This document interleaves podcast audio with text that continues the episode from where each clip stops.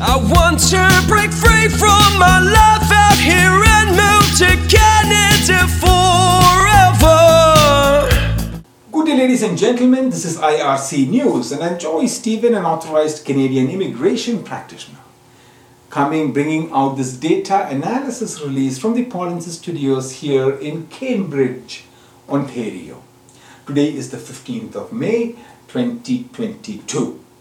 This video may be of interest to foreign nationals, okay, and Canadian temporary residents working in 0621 retail trade managers, okay, anybody who is a manager in the retail industry.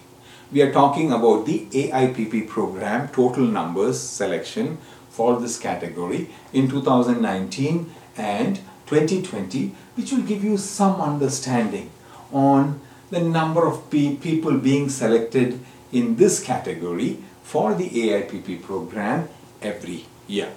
In 2019, a total of 46 jobs in 0621 retail trade managers was processed and in 2020 a total of only 3 in the same for the same job title was processed for permanent residents because of the global pandemic 2020 uh, figures have severe impacts because there was travel restrictions and the limits of foreigners coming into the country okay? The total number of people selected under the AIPP in 2019 was 5380 and in the year 2020 the first year where you can see the impact of the global pandemic the total number reduced a little bit but still was high at 3234 in 2021 the numbers we will be releasing it soon now, the wholesome approach offered by Polinsys supports multiple Canadian permanent residence pathways,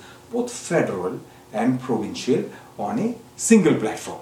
Please attend the free on-demand webinars by following the link on the screen polinsys.com slash p.